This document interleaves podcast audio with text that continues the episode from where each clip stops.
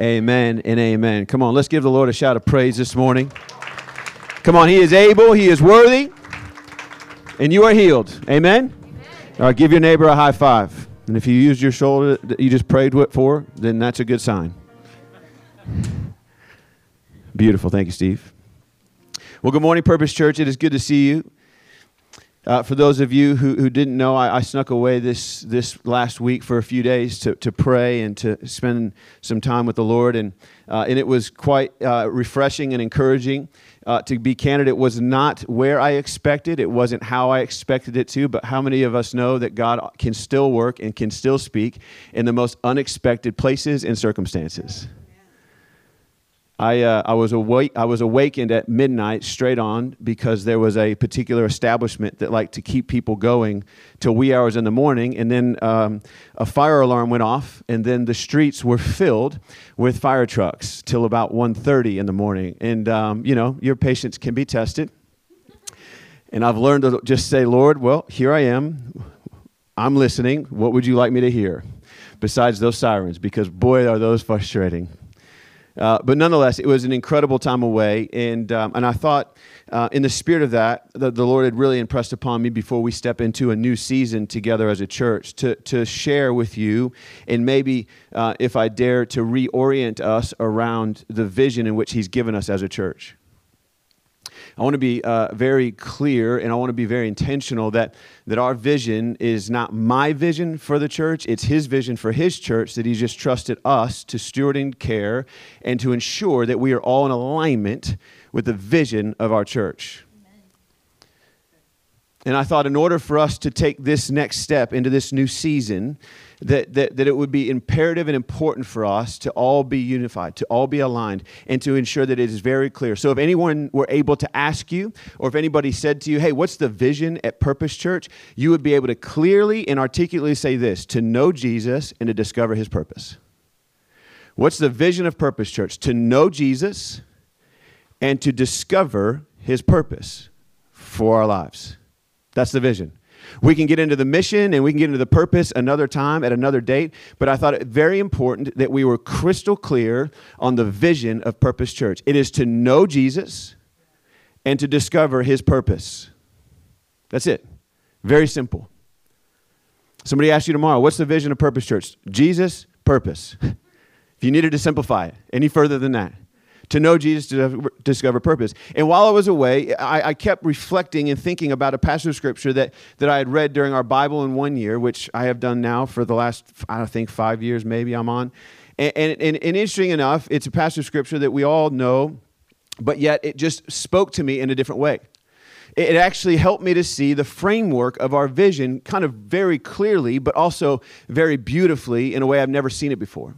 And, and I want to read to you this text, and then I'm going to kind of break it down, and I hope that it will help us to, to kind of take this next step in this new season with a new sense of purpose uh, but also with a sense of clarity as it relates to you and I being followers of Jesus and to live a life that would glorify and honor Him in everything we do. Amen? So turn with me in your Bibles to the book of Philippians, chapter 3. Philippians, chapter 3. You might know this or remember this from last week as we brought our Excel season to a conclusion. I, I used the, the book of Philippians in, in, my, in, my, in my talk. And yet, here we find ourselves in the book of Philippians, chapter 3, a little farther along. In verse 7, I want to read to you this text. It says, But whatever were gains to me, Paul says, I now consider loss for the sake of Christ. Let me, let me pause for just a second because I, I think it's important that, that, we, that we understand what's happening in this text. What, what's happening here in chapter 3 is Paul is speaking of a life that is challenged and pressured by the law he's speaking specifically to a community of people in chapter 3 specifically those who live confidently in the flesh who are challenging and oppressing upon people to, to live by the law. Or, or another way that, to look at it is those who lived based on their own merits. So he's speaking to a community of people that, that were constantly challenged and pressured by the law, and they were being challenged by a people who were confident more in their flesh than they were in their encounter with the Spirit of the living God and they were living based more on their own merits, their own successes. They're more attaboys than they were actually on honoring and glorifying the Father. Okay? So I think it's important to know that and, and, and to specify what he's referring to when he's talking about his gains. And it's important that you understand that Paul was obviously very aware and was quite experienced in living this way. This was not new for Paul. Paul was actually considered to be a captain if you wanted one, you know, you go like to the to, to to PE and everyone's playing, you know, five on five pickup, and you just naturally look at the two athletic guys on the court and you say captain one, captain two, and you pick those guys to pick the teams. Paul would have been considered a captain that would have picked out the group of Pharisees that would have that would have actually lived out and lived under this kind of lifestyle previous to his encounter with Jesus. And I'm going to get to that in just a moment. Okay, so, so is that helpful to set that up for you for just a second? So let me go back to the text, verse 7. So now you know what he's referring to. But whatever were gains to me now, I consider loss for the sake of Christ. Whatever, what is more, I consider everything a loss because of the surpassing worth of knowing Christ, my Lord, for whose sake I have lost all things. I consider them garbage like the kind of garbage that you take out to the trash on Thursday night to get picked up by the truck. I consider them garbage that I might, might gain Christ and be found in Him. Not having a righteousness of my own, my own flesh, my own success, my own merits that comes from the law, but that which is through faith in Christ. The righteousness that comes from God on the basis of faith. Verse 10 I want to know Christ just going to pause there for a moment and let that sit. This is the Apostle Paul. He says, I want to know Christ. Yes. And I want to know the power of his resurrection. And I want to participate in his sufferings, becoming like him in his death. And so somehow attaining to the resurrection from the dead. Verse 12, ready? Not that I have already obtained all this or have already arrived at my goal, but I press on to take a hold of that for which Christ Jesus took a hold of me. Brothers and sisters, I do not consider myself yet to have taken hold of it, but one thing I do, this one thing I do, the one thing I do, forgetting what is behind and straining towards what is ahead. I press on toward the goal to win the prize for which God has called me heavenward in Christ Jesus. Today, I, have titled our, our, our message on this recalibration of Vision Sunday Press On. Press on. Church, it's time for us to press on. Let me pray for you. Lord, let your word be a lamp unto our feet, let it be a light unto our path. Let it speak to us. Let it awaken us. Let it guide us. Most importantly, Father, let it nourish us, that it might help us to live according to your will and your purpose for our life today and every day going forward. In your wonderful, mighty, amazing, matchless name, we pray. Amen. And so it's, it's fair to say that for the last year or so, we've been on this journey of learning to be disciples, right? Actually, it was about a year ago plus a couple weeks that we started the disciple series if you've been around that long, you know that that was a very, uh, very fun uh, and uh, took longer than expected kind of series. And, uh, and so we spent a little over seven months discovering what it meant to be a disciple in belief and practice. And then, and then we took a step into this realm of understanding the fruit of the Spirit, how to keep in step with the Spirit so that we could see the, the fruit of the Spirit begin to mature and grow in our life. And then these last few weeks, we've been on this journey of learning how to excel, recognizing where we've been excelling in our faith, where we've been excelling in our speech, in our knowledge, and then also being challenged to consider and, and, to, and to respond to, to this call that Paul puts upon us to, to excel in this act of generous giving. And, and as I said, as I got away, I, I, just sensed that the Lord, as we're getting ready to enter a new season, thought it'd be helpful for us to recalibrate on our vision as a church. And so I'm going to offer you now uh, the, the test because we had, you know, we had the study session just a few moments ago on the vision of our church, and that is to know Jesus and to discover his purpose. Congratulations, you all get 100%, and your SAT scores just went up a percentage. to know Jesus and to discover his purpose. And, and, I, and as I said, this text that we just read, I couldn't help but see our vision laid out in Paul's letter to the church of Philippi. And in our text, what we see after we understand what Paul is speaking to specifically, how he learned to overcome the flesh and walk in the fulfillment of the law. If you remember, Jesus said, I didn't come to abolish the law, but to fulfill the law. So Paul is now a living, breathing example by way of scripture of a man who's not only overcome the temptation of the flesh or is learning to overcome the temptation of the flesh, but he's also a living example of someone who is able to walk in the fulfillment of the law. Or, in other words, somebody who is able to walk in full pursuit with one desire to faithfully walk with Jesus. And I think what he's doing is he's encouraging us through his own experience to press on. To press on. And so I want to share a few things to you that stood out to me in this text that I think are helpful for us as we as we reorient ourselves around the vision in which he's given us for a church. The first thing that I wanted to point out, he says in verse 7, "But whatever were gains to me," he says, "whatever were gains to me." Interesting, he also puts but, which you know, you know, Bible butts are kind of those, you know, those nice moments where we're able to just kind of pause and and and just kind of throw away everything else that was said previous to that moment because what he's doing is he's calling out all of these Pharisees and all of these people who are living according to this law. He says, "But for me, whatever were gains before, I now consider loss for the sake of Christ." Let me, let me repeat this, this text for us for just a second. What is more, I consider everything a loss because of the surpassing worth of knowing Christ Jesus my Lord, for whose sake I have lost all things.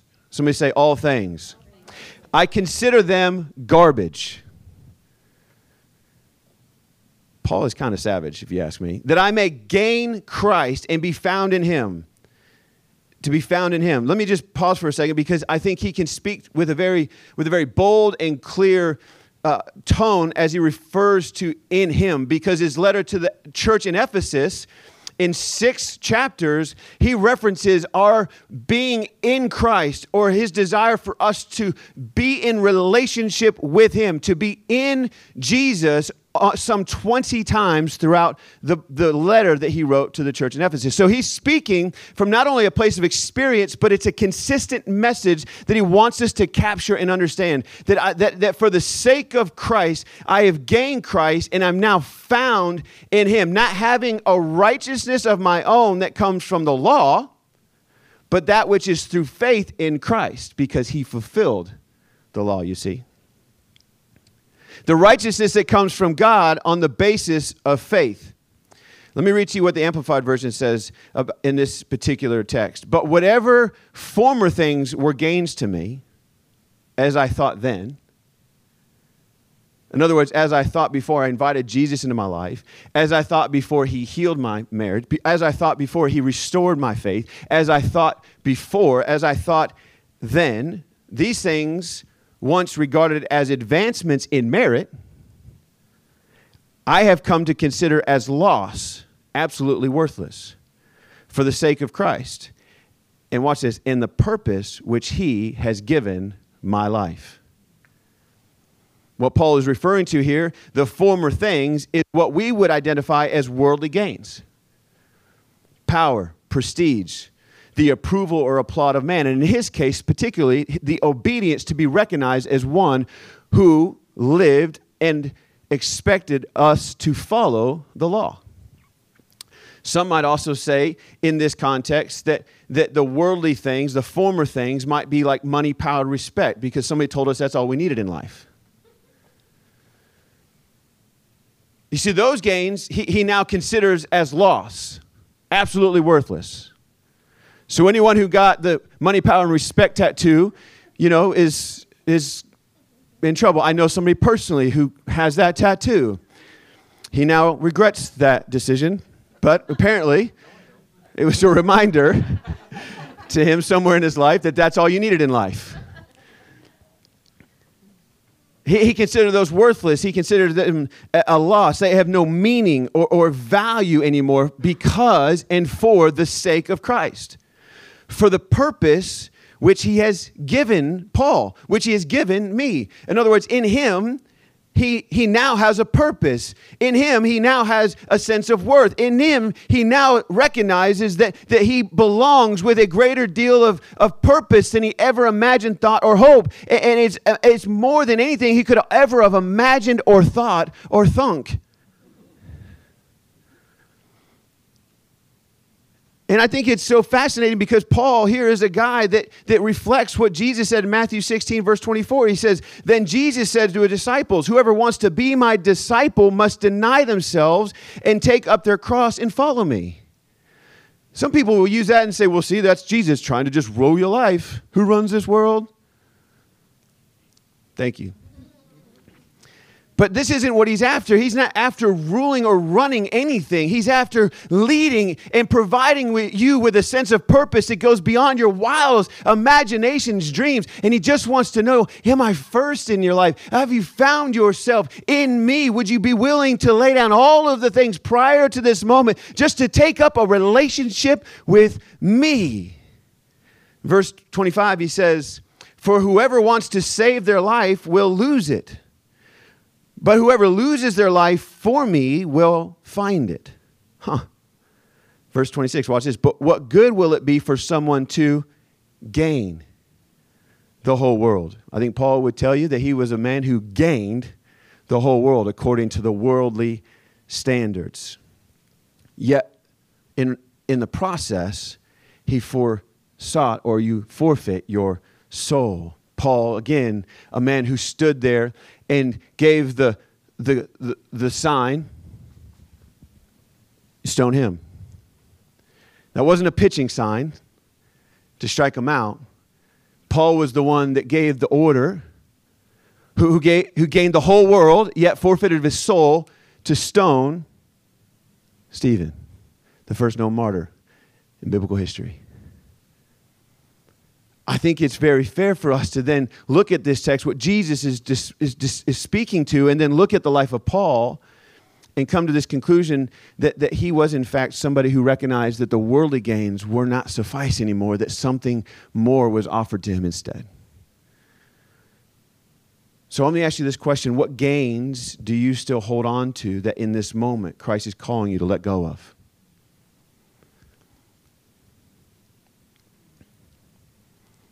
What gains, what worldly gains, what prestigious gains, what, what, what worldly things have you accumulated? What, what, what kind of accolades or attaboys or attagirls have, have you lived your life on that, that still find themselves to be unfulfilling when you need them the most? When you're at your wits' end and you don't know where to turn or what to do, and there's just not enough attaboys to help you overcome the way you feel in the present moment, and yet you're still sitting there going, oh, but at least I got power and respect. I got money t- removed, but I still got power and respect. And maybe you're realizing that those aren't all that you need in life. What, what are the gains? I'm just going to pause here for a moment because this was a question that I felt like the Lord asked me. And what gains are you still holding on to in this moment, in this season, that I am calling you as my son to let go of and to lay down and to consider them a loss for his sake? Maybe another way of asking a question is what gains are keeping you from walking in the purpose he has for you? You think it's fair to say that Paul learned and knew personally and intimately that gaining power, prestige, and approval of man actually gained him nothing. But rather, in one moment, one encounter with Jesus on a road where he's in hot pursuit for more Christians, his life was radically transformed and changed forever. And no longer was he in hot pursuit for more Christians, he was in hot pursuit for Jesus. One moment he was a living example of one who gave up his worldly life because he found the very meaning and purpose of life in Jesus.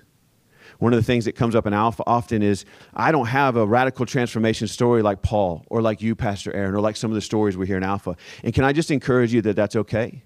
Because the way in which Jesus reveals himself to you is specific to you and is based on the very gifts and the purpose he has for your life. So don't underestimate or downplay the way in which Jesus reveals himself to you or makes himself known to you, that there is a purpose for that as well, as much as there is for Paul's story or my story or Steve's story or Jason's story or anyone else's story. It matters to the kingdom of God. God created you for a purpose, He created you and designed you to walk this earth in the way that you have, and He wants you to know that no matter what you're walking through, and no matter what He sets you free from or how He reveals Himself to you, you matter.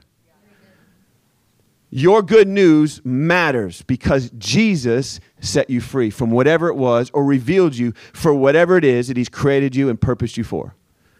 That was a sidebar. And I think as I think about what I just what I just unpacked for us, what gains are keeping us from walking in Jesus, and Paul coming to the conclusion that the worldly gains were really nothing, but rather Jesus became the only gain that he needed. It, it, it, it caused me just to stop and think about what he said next in the most radical of ways. Here's a man who's given his life to following Jesus to proclaiming Jesus and to leading many to Jesus, who's been beaten, who's been prisoned, who's been wrongfully accused, who's literally traveled the world over, who almost drowned by land, boat, and sea somehow. I don't know how, but he did. And he almost lost his life to a snake. And yet here is a man who is still proclaiming that he desires one thing above everything else. It's not money, it's not power, it's not respect. It's not for more opportunity to go to more places and to preach more about Jesus. He desires clearly in this letter one thing. He says, I want to know Jesus. I want to know Jesus. Above all else, I want to know Jesus.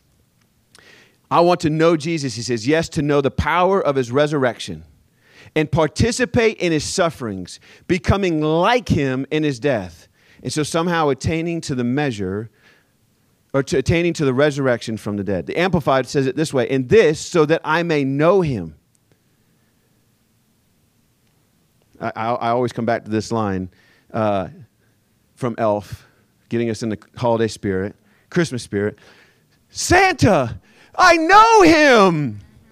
I think it's the Father's desire for each and every one of us to experience or to see Jesus in somebody else or working through somebody else or performing miraculous work in somebody else and us go, Jesus, I know him. I've experienced him too. He's amazing. Look what he's doing for you, man. Let me tell you what he's doing for me. My goodness, if more people would get excited like we get excited about Christmas and say, Santa Claus, I know him, and we see Jesus working in our our friend's life, in our neighbor's life, in our spouse's life, and we go, Jesus, I know him. I know him.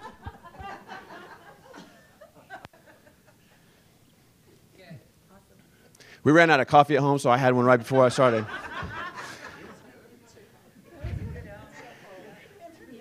this is what he says experientially, becoming more thoroughly acquainted with him understanding the remarkable wonders of his person more completely.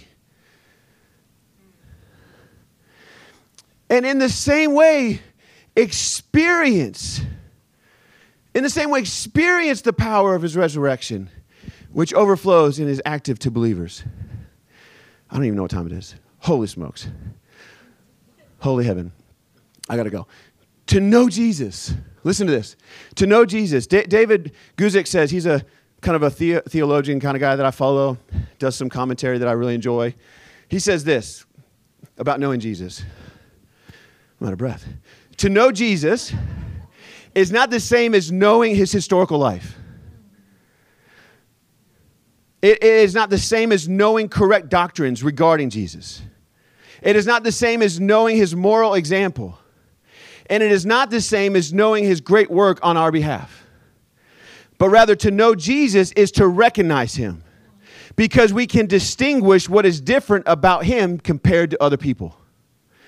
To know Jesus is to be acquainted with what he does, like knowing a baker because we go get our bread from him. How do you know a baker? Because you go get your bread from him. How do you know Jesus? Because you go find life in him. To know Jesus is to converse with him. We are on speaking terms regularly, constantly. He is in my favorites all the time. Some of us need to take our phone out and just create a contact for Jesus and put it number one in your little bubble icons at the top and use it as a reminder that you can conversate with Him like you do with whoever else is in that number one spot. And I actually think whoever's in that number one spot, that relationship would be better if you would put Jesus in that spot and them in the second spot. And you, oh, let me just stop. To know Jesus is to spend time in his house and with his family. How do you really get to know somebody? Why do you think we host Alpha at our home? Because we want you to get to know us and we want to get to know you in a place that's safe and it's inviting and we hope it's warm and welcoming and clean. We, we know Jesus because we spend time in his house and with his family. We, I hope that you get, you get a taste and you get to see Jesus in our home when you spend time with us here at church on Sundays or, or on Mondays in discipleship group or Wednesdays at Alpha, wherever it is. To know Jesus is to commit our life to him and live with, with him every day, sharing every circumstance with him, like in a marriage. I share everything with her. The good, the bad, and the ugly. For 20 years we've been doing it. It's not always been easy. I heard the greatest piece of advice from her parents recently. They said this, and I think this is true about our relationship with Jesus don't quit on the same day. You're going to fight with your spouse? Good. It's going to happen. Just don't both of you quit on the same day. One of you can quit, the other one can. Because tomorrow the other one can sw- you can switch roles. Tag, I'm out, you're in. Just don't quit on the same. I think Jesus is a lot of the same. Don't quit. Don't quit. Don't quit. Keep spending time with Him. Keep conversing with Him. Commit your life to Him and live with Him every day, sharing every circumstance, the good, the bad, and the ugly. Go read the Psalms. David was real. I think David created cursing. I think he cursed God more than any human on the planet. You see, yet beyond all this, there's a way of knowing Jesus that includes all, all, that includes all of these, yet goes beyond them. And, and this is what Charles Spurgeon says about knowing Jesus. He says, Beyond all these, he says, they, they tell me he is a refiner, that he cleanses from spots. He has washed me in his precious blood, and to that extent, I know him. They, they tell me that he clothes the naked. He, he hath covered me with a garment of righteousness, and to that extent, I know him. They tell me that he is a, a breaker and that he breaks the fetters. He has set my soul at liberty, and therefore I know him. They tell me that he is a king and that he reigns over sin, and he has subdued my enemies beneath his feet, and I know him in that character. They tell me he's a shepherd, and I know him, for I am a sheep. They say he's a door and I have entered through him, and I know him as that door. They say he is food.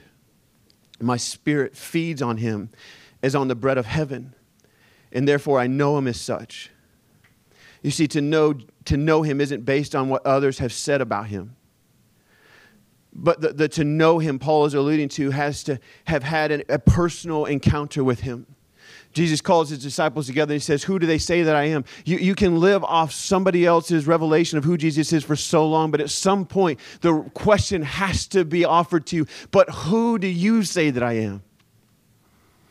Who do you say that I am? Because at some point, your borrowed revelation of who Jesus is, your theology of who Jesus is, all of the teaching that you've ever experienced, all of the laws you've ever followed will never result in you having a personal encounter with Jesus until you do. To know him is to have a personal encounter with him. But yet, Paul says knowing Jesus isn't enough. It doesn't stop there. Rather, to know him also means that we know his power. The power that gives us new life, the power that activates the gifts on the inside of us, the power that heals and restores and puts things back together again, the power that gives us the strength to pray and carry on when we don't have the strength to pray and to carry on. It's the very power that overflows in us and helps us to continue, as Paul says, press on. In, in, in, quick fashion, David Guzik continues saying that the resurrection power that Paul is referring to is known as four things it's an evidencing power, it's the evidence and seal that everything Jesus did and said was true. His power is a justifying power, it is the receipt. He's got his receipts, boys. And proof that the sacrifice of the cross was accepted as payment in full. His resurrecting power is, is life giving power. It means that those who are connected with Jesus Christ receive the same resurrection life that Jesus experienced. And it's a, con- a consoling and comforting power. It promises that our friends and loved ones who are dead in Christ will live with him in heaven.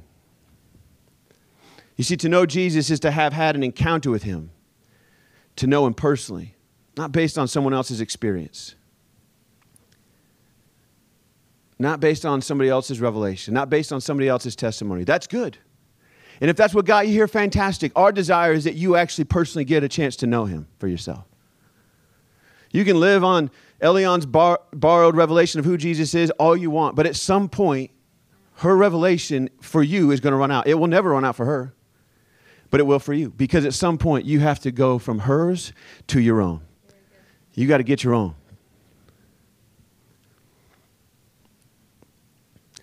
And to know him isn't just to know and have an experience him, but it's also to receive and to experience his resurrection, resurrecting power this life giving power, this life transforming power, the power that comforts, that heals, that advocates, that strengthens, and helps us to live out this life. To live out this life we're called to live. This kind of knowing, this kind of power helps us to not settle, listen to this, or grow stagnant, or to get complacent, or to be too comfortable it will not arrive us at a goal or a destination here on earth. Rather, it will help us to stay the eternal course and do what Paul encourages us in his letter to do next. And he says, I press on. I press on. The third thing that we see in this text is he says, I press on. Not that I've already obtained all this or have already arrived at my goal, but I press on to take hold of that for which Christ Jesus took a hold of me. Brothers and sisters, I do not consider myself yet to have taken hold of it, but one thing I do forgetting what is behind, forgetting all of the gains, all of the worldly accolades, all of the attaboys and attagirls, all of the money, pound, respect you thought you needed in life. Forgetting it and leaving behind and straining towards what is ahead. He says, I press on once again towards the goal to win the prize for which God has called me heavenward in Christ Jesus. Purpose Church, it is time for us to press on. Can I just be really honest with you? One of my great struggles that the Lord revealed is that I have gotten a little complacent. I have gotten a little settled that I enjoy what we have right here. I, I love what God is doing here. And I know that this next step for us is going to open the door for us to continue to reach more people and continue to share the good news of God, the gospel, not because we're desiring to be famous or to be the biggest church on the block. I don't want to be that. I'd rather have five of those smaller ones like this than anything else. But what I also know is that it's easy for me to get comfortable and complacent in moments like this and go to the Lord and say, Can't we just stay here? It, haven't we done enough? Eh, eh, eh, this is easy for us, Lord. Like Katie and I, can, we can handle this. Like we can, we got capacity for this. Can, can this not be enough? And yet the Lord is saying to us, it's time to press on. The word press, listen to this, in, in the Greek is dioko, which means to put to flight. Earnestly pursue or to make publicly known. The Webster's Dictionary defines it this way to continue moving forward in a forceful or steady way. In other words, what he's calling us to do is he's saying, I, I desire for you to earnestly pursue completeness, perfection, maturity in Christ. That's what that word translates to. But yet, like Paul, we, we have to understand that none of us have arrived yet at the goal. That we're not striving or straining towards arriving at a earthly or worldly goal. We have not arrived at completeness. We haven't arrived at perfection. And if anybody can state that he might got close, Paul would be the guy. But yet even he still says, I am not complete, but I'm striving towards that which Christ has grabbed a hold of me. What is that completeness? Interesting, the word choice. He says, he, he grabbed a hold of me first, to which now I want to grab a hold of him. His complete and perfect grace and peace grabbed a hold of me. Therefore, I now want to grab a hold of it so that I can experience the fullness of God. Paul says, Because Christ has taken hold of him, I will press on to take hold of Christ. You see, Paul knows the goal, he knows his purpose. Here it is. You ready? It's Jesus. Jesus. Watch what the, uh, Eugene Peterson says about this text. He says, I'm not saying that I have all this together, that I have made it, but I am well on my way, reaching out for Christ, who has so wondrously reached out for me. Friends, don't get me wrong. By no means do I count myself as an expert in all of this. But I've got my eye on the goal, where God is beckoning, beckoning us onward to Jesus. I'm off and running, and I'm not turning back. And as such, he says, I'm off and I'm running and I'm not turning back. In other words, he says, I will press on. I will press on. I will put to flight. I will earnestly pursue. I will make publicly known the good news of Christ. I haven't yet fully taken hold of it, but one thing I do, he says, I forget what is behind the worldly gains, the prestige, the power, the approval of man, because those are not the things I need in life. And yet, I press on towards the goal. I strain forward to what's ahead. And Paul knows full well that what God is after is unity in the body of Christ, is unity in your neighborhood, unity in your schools, unity in your workplace. Your workmate is not your enemy. They are an opportunity for you to extend a hand of grace to them as somebody has done to you. It is not get me out of here, Lord. It is what have you called me to do and why have you placed me in this moment? Is it easy? No. Will it get easier? Absolutely not. Which is why he says, I strain, I push through, I overcome, I endure, so that we might put to flight, so that we might make publicly known his good news. You see, I think it is easy to understand now for me that our vision is very clear to know Jesus and is to discover his purpose for our life. And can I just tell you, friends, that I think for you and I collectively, amongst the greatest gifts that he's given you, in the areas in which he's called you or blessed you to go and to be his hands and feet, as Paul identifies, that purpose is Jesus. To know Jesus and to discover more about Jesus is the purpose of our life. Because from there, all things flow and all things go. If He's your purpose, you cannot get stagnant, you cannot get complacent, and you will not be disappointed because it will allow you and it will power you to go. Can I ask you to stand with me this morning?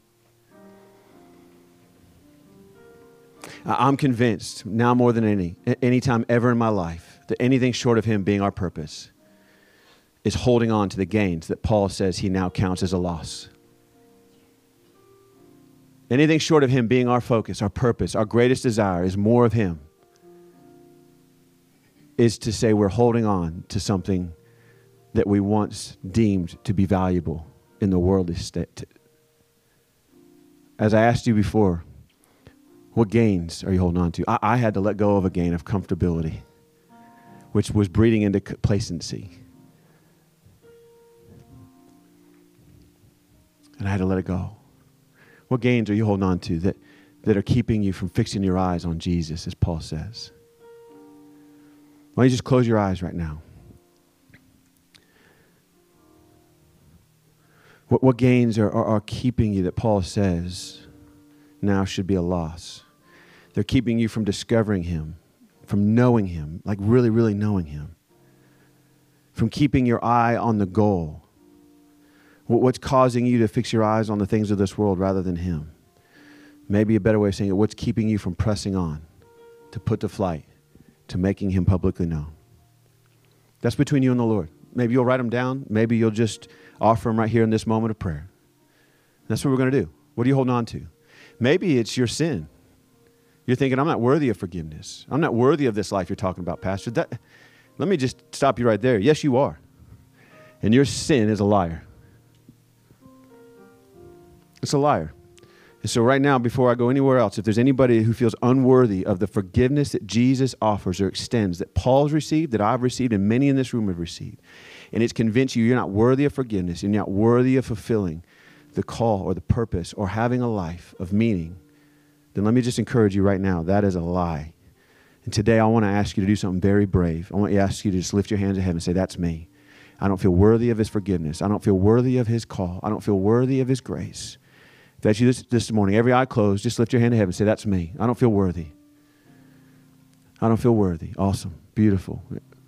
It's not to embarrass anybody. We're not looking around. No one's looking around. We're not embarrassing you. This is between you and the Lord. I want you to know, son or daughter, the Lord says to you, You are worthy. You are worthy of His love. You're worthy of His forgiveness. You're worthy of His grace. And He has a great deal of purpose for your life. But it starts right here, right now, knowing Jesus. So here's what, here's what we're going to do we're just going to say a quick prayer. And this is the prayer. Repeat this after me, church. Jesus, I want to know you. And I want to ask you to forgive me of anything that has caused me to think that I am unworthy of knowing you like you desire to know me. Today, I grab a hold of you because you first grabbed a hold of me. Forgive me, receive me, and help me to live with you, in you, and for you from this day forward. In your name I pray. Amen. For the rest of us, what are we letting go of? Come on, close your eyes. If that's you, just pump, hands like this, closed fists. If you're letting go of something. And on the count of three, we're just going to turn it over and we'll let it go. Eyes closed, hands out, fist closed. And on the count of three, we're going to let go of it. We're going to let go of it. We're going to say it's time to press on in Jesus' name. You ready? You ready? Come on, don't hold back. Don't hold on to it anymore. Come on, it's time. It's time for you to let it go. It's time for you to let go of that prestige, that, that title. It's time for you to let go of that expectation. It's time for you to let go of that power. It's time for you to let go of that idea that if you get enough attaboys, you'll finally be qualified. It's time for you to let go. It's time to let go.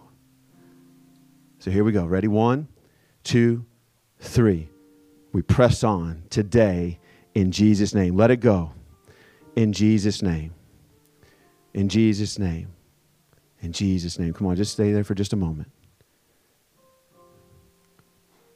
Here's, here's the deal our community, our schools, our world needs to know Him. And the, day, the way they will come to know Him is if you and I would put His name to flight. If we would make it our primary objective to make Him publicly known in every place and space that He's called us to go. And so, whether it's your testimony, whether it's your salvation story, whether it's your restoration story, whether it's your healing story, it doesn't matter. I'm going to challenge you today, this week, that you would pray the Lord gives you an opportunity to share it with somebody. Not to boast or to brag, but to honor Him and glorify Him for what He's done. And that you have the courage when He opens the door for you to share it, you will step through it. Because our salvation, our testimony, it's not just for us, it's for everyone around you.